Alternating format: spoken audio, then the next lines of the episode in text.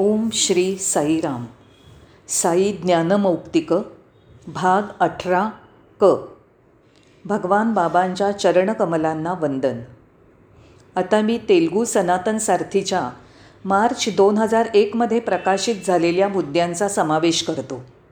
भगवानांनी हे सर्व साहित्य ज्यांना इंग्रजी समजतं त्यांच्यासाठी उपलब्ध करण्याची परवानगी दिल्यामुळे मला फार आनंद होत आहे ज्यांना तेलगूमधील साहित्य वाचता येत नाही त्यांच्याकरता ते इंग्लिशमधून उपलब्ध करून देण्याची संधी भगवानांनी मला दिली. त्याबद्दल मी त्यांचा ऋणी आहे. हे साहित्य तेलगू भाषिकांपुरतंच राहून इंग्लिश भाषिकांना त्याचा आनंद घेता येत नव्हता याचं मला फार वाईट वाटत असे. स्वामी ह्या संधीबद्दल मी तुमचा खूप आभारी आहे. यावर भगवान काय म्हणाले? ही घटना उन्हाळी वर्गानंतर स्वामी बंगलोरहून परत येत असताना घडलेली आहे. सर्वसाधारणपणे ते जून महिन्यात परत येतात. पण माझा अहवाल मार्च दोन हजार एकमध्ये प्रसिद्ध होत असल्याने ही घटना मागील वर्षात घडलेली सांगत आहे. मी तुम्हाला पूर्वी सांगितल्याप्रमाणे मी सनातन सारथीच्या संघाला घटनांचा गठ्ठा देतो. तथापि ते लोक एका वेळी त्यातील काही थोडंच प्रसिद्ध करतात. अर्थात पानांच्या संख्यांवर ते अवलंबून असतं. कारण सगळंच मासिक केवळ माझ्या लेखनासाठी राखीव नसतं. सर्वांनाच त्यांचे लेख द्यायचे असतात आणि भगवानांची प्रवचनं प्रसिद्ध करायची असतात. त्यासाठी सगळ्यांचे लेख द्यायचे असतात. म्हणून त्या घटना त्याच महिन्यात घडलेल्या असतील असं नाही. हे स्पष्ट झालं का? भगवान भव्य स्वागताने पुट्टपर्तीला परतले. भगवान बंगलोरहून परत येत होते आणि पुट्टपर्ती हे सारं गाव आनंदाने उड्या मारत होतं. सर्व रस्ते सुशोभित केले होते. रस्त्यांच्या कडेकडेची सगळी गावं खूप छान सजवली होती. स्थानिक गावकरी आणि दुकानदार जवळजवळ साठ सत्तर लोक मोटारसायकलींवरून गावाच्या वेशीवर स्वामींच्या स्वागताला जमले होते. ते प्रशांती निलयमपर्यंत सुरक्षिततेसाठी आले. मला त्यावेळी भागवतातील त्या दिवसाची आठवण आली. भगवान कृष्ण हे वृंदावनहून मथुरेला आले. त्यावेळी त्यांचं असंच आनंदोत्सवाने आणि उत्साहाने भव्य स्वागत झालं असेल. भगवान बाबांचं असंच उत्साहाने भव्य उत्सवाने स्वागत केलं गेलं. आम्हाला असं समजलं की स्वामी येताना मुद्दनहळी नावाच्या गावात थांबले होते. मुद्दनहळीमध्ये बाबांनी सुरू केलेली एक शाळा होती. या शाळेत एक हजारहून अधिक विद्यार्थी होते. याशिवाय शिकवण्याच्या कार्याला वाहून घेतलेले खूप शिक्षक आहेत. हे शिक्षक सर्व अविवाहित आणि उच्च शिक्षण घेतलेले होते. तर मुद्दनहळ्ळीला मुक्काम करून प्रवचन देऊन प्रवास करून स्वामी पुट्टपर्तीला प्रशांती निलयमला पोचले तेव्हा ते अगदी ताजेतवाने दिसत होते. जराही थकलेले दिसत नव्हते. ते दमलेले कंटाळलेले असेही दिसत नव्हते. त्यांच्या कपाळावर घामही नव्हता. अगदी खूप ताजेतवाने दिसत होते. हीच तर देवत्वाची खूण आहे. अशा तऱ्हेने स्वामींचं इथे मोठ्या जल्लोषाने स्वागत झालं. वेदपठण करणाऱ्या मुलांनी त्यांचं स्वागत केलं. बँड वाजत होता. माणसं गात नाचत होती. आणि स्वामींना इथे पोचेपर्यंत जरी दुपारचे अडीच वाजले तरी ते चार वाजता दर्शनासाठी तयार होते. पहा अशा तऱ्हेने काम करणं आपल्याला कोणालाही शक्य नाही. त्यांच्या कामाची आखणी पाहूनच आपण थक्क होतो. थकतो. त्यांच्या कामाचं वेळापत्रकाप्रमाणे काम करणं तर सोडून द्या पण आपल्यापैकी कोणालाही ते शक्य नाही. ते एवढं काम करूनही कायम ताजेतवाने दिसतात. हे खरोखरच स्थिमित करणारं आहे. शस्त्रक्रियेनंतर रोगी एका दिवसातच खाऊ पिऊ शकतो. स्वामी त्या दिवशी दुपारी चार वाजता तिथे आले आणि विद्यार्थ्यांशी नेहमीप्रमाणे बोलले. ते बंगलोरमधील सुपर स्पेशालिटी हॉस्पिटलबद्दल बोलले. बाबा म्हणाले तिथे सुपर स्पेशालिटी हॉस्पिटलच्या उद्घाटनानंतर दहा दिवसातच शेकडो लोकांनी भेट दिली आणि बहुसंख्य शस्त्रक्रिया करण्यात आल्या. त्यातील अधिकाधिक रोगी खूपच गरीब होते आणि त्यात बरीचशी मुलंही होती. ते असंही म्हणाले तुम्हाला हे माहीत आहे का की या हॉस्पिटलचं वैशिष्ट्य असं की शस्त्रक्रियेच्या दुसऱ्याच दिवशी रोगी खायला सुरुवात करतो. शस्त्रक्रियेच्या दुसऱ्याच दिवशी रोगी इडली खायला सुरुवात करतो हेच या हॉस्पिटलचं वैशिष्ट्य आहे. आणि पुढे ते म्हणाले मी हॉस्पिटलमध्ये गेलो आणि मला एक मुलगी इडली खाताना दिसली. ती माझ्याकडे पाहून हसत होती नमस्कार करत होती. डॉक्टरनी मला सांगितलं की या मुलीची आदल्या दिवशीच शस्त्रक्रिया झाली होती आणि आता ती अगदी ताजी तवानी दिसत होती आणि नमस्कार करत होती. जणू काही काहीही घडलंच नव्हतं. आपल्या हॉस्पिटलमध्ये अशा घटना घडत असतात. दुराव्याच्या कल्पनेने लपलेलं समाधान. मग मी हळुवारपणे म्हटलं स्वामी तुमच्या गैरहजेरीत पुट्टपर्तीचा आनंद आकर्षण हरवलेलं होतं. ते एक वैराण खेडेगाव वाटत होतं.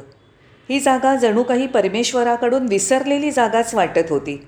आम्हाला अगदी एकटं एकटं वाटत होतं. बाबांनी उत्तर दिलं तू असं का म्हणतोस? मी इथे नसेन पण तुम्ही सर्वजण इथेच होतात. हे गाव वैराण झालं असं का म्हणतोस?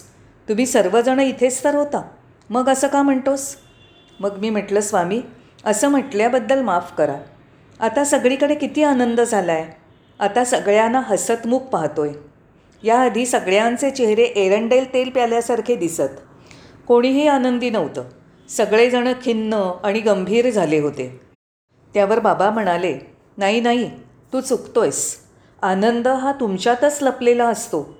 तो फक्त तुमच्याजवळ आहे. मग मी म्हणालो स्वामी मला माफ करा. जर आनंद माझ्या अंतरातच असेल तर तुम्ही इथे नसताना तो कुठे गेला होता? तो माझ्या अंतरातच असेल पण तुम्ही आल्यावर तो एकदम कसा बाहेर आला? तुम्ही नसताना तो माझ्या अंतरात असेल तर तुम्ही आल्यावरच तो एकदम का निर्माण झाला? तुम्ही नसताना त्याचं अस्तित्व मला जाणवलं नाही हे कसं काय? कृपा करून आम्हाला याबद्दल स्पष्ट करून सांगावं. भगवान म्हणाले नाही तुम्ही तर आनंदाचं मूर्त स्वरूप आहात. आनंद तुमच्या अंतरातच आहे. पण ती जी माझ्या नसण्याची भावना माझ्या अनुपस्थितीची कल्पना त्यामुळेच तुमच्या मनातील आनंद झाकोळून जातो. तुमच्या मनातील दूरत्वाच्या कल्पनेनेच स्वामी नसण्याच्या विचारानेच मावळून गेला. हे सर्व किती खरं आहे. आपण आपला मूळ स्वभावच विसरून गेलो आहोत. आपण सत्य शांती आणि प्रेम यांचं पूर्ण स्वरूप आहोत. पण फार दिवसांपूर्वीपासून आपण आपली खरी ओळख विसरून गेलो आहोत. आपल्या चुकीच्या विचारांनी आपण आपला खरा स्वभाव विसरून गेलो आहोत. म्हणजे ही चूक आपल्या चुकीच्या विचारांमुळेच होते. आपल्या मूळ सत्य स्वभावामुळे नाही. गुजरातचा भूकंप. मग हळूहळू आमचं संभाषण गुजरात धरणीकंपाकडे वळलं. ती वेळ साधारणपणे गुजरातमधील भूकंपाच्या सुमाराची होती. स्वामी पुट्टपर्तीला येण्याआधीच त्यांनी बऱ्याचशा सूचना देऊन ठेवल्या होत्या. भूकंपग्रस्तांसाठी गाड्या भरभरून ब्लँकेट्स अन्नपदार्थ जीवनावश्यक लागणाऱ्या वस्तू पाठवल्या होत्या. तेव्हा मी म्हणालो आम्हाला असं कळलं आहे की तुम्ही बंगलोरमध्ये असतानाच भूकंप पीडितांना खूप वस्तू पाठवल्यात. बाबा ताबडतोब म्हणाले मी जे करतो त्याला मी प्रसिद्धी देत नाही त्याची जाहिरात करत नाही. तुम्ही जे करता ते सांगत सुटता. का? कशासाठी? कारण तुम्हाला असं वाटतं की आम्ही कोणाला तरी मदत करतो माझ्यासाठी हे कोणीतरी नसतात. ती सगळी माझी माणसं आहेत. ती माझीच आहेत. मग मी त्याची प्रसिद्धी कशाला करू? मी माझ्या स्वतःच्या माणसांनाच मदत करत असताना त्याची जाहिरात करण्याची गरजच नाही. किती छान आणि आश्चर्यकारक कल्पना आहे ही. भगवानांनी जवळजवळ पंच्याहत्तर हजार साड्या पुरुषांसाठी आणि मुलांसाठी कपडे उपयोगी वस्तू तांदूळाची पोती गहू तेलाचे डबे मोठे मोठे मंडपांसाठी लागणारं कापड कापडी छावण्या आणि सुमारे दोन हजार तंबू गुजरातला पाठवले होते. या सामानाबरोबरच पन्नास सेवा दलाचे लोक प्रशांती निलयमहून पाठवले. त्यांच्याबरोबर सामानाची वाटणी बरोबर होते का नाही हे पाहायला काही ज्येष्ठांना निरीक्षणासाठी पाठवलं होतं. त्यांनी तिथे होत असलेल्या आपत्कालीन मदतीवर देखरेख केली. खरंच हे सगळं अविश्वसनीय काम केलं आहे. मग मी म्हटलं स्वामी तुम्ही आपदग्रस्तांना केलेल्या मदतीचं मी वर्णन करू शकत नाही. बाबांनी माझ्याकडे वळून म्हटलं मी याला मदत असं म्हणतच नाही. तू तुझ्या पत्नीला आणि मुलांना मदत करतो असं म्हणशील का? नाही. त्यांची काळजी करणं ही तुझी जबाबदारीच आहे. ही सगळी माझीच मुलं आहेत. त्यामुळे ती माझी जबाबदारीच होती. म्हणून कुणालाही ते माहीत असण्याची जाणून घेण्याची किंवा आभार मानण्याची जरुरीच नाही. ठीक आहे. त्यांना प्रश्न विचारण्याची हीच योग्य वेळ होती. स्वामी तुम्ही स्वतः परमेश्वर आहात.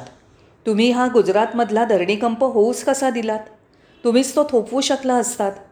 तरी पण तुम्ही तो का होऊ दिलात? आणि मग अशा तऱ्हेचा आपत्कालीन मदतीसाठी कॅम्प का उभारला असता? तुम्ही मुलाला रडायला का लावता?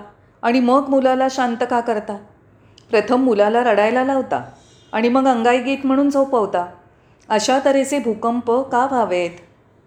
मी निसर्गामध्ये ढवळाढवळ करीत नाही. कृपा करून हा मुद्दा लक्षात घ्या.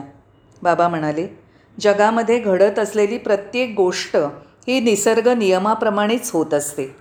निसर्ग ही परमेश्वराची निर्मिती आहे. निसर्ग हा नेहमी त्याच्या स्वतःच्या शिस्तीप्रमाणे आणि नियमांप्रमाणेच कार्य करत असतो.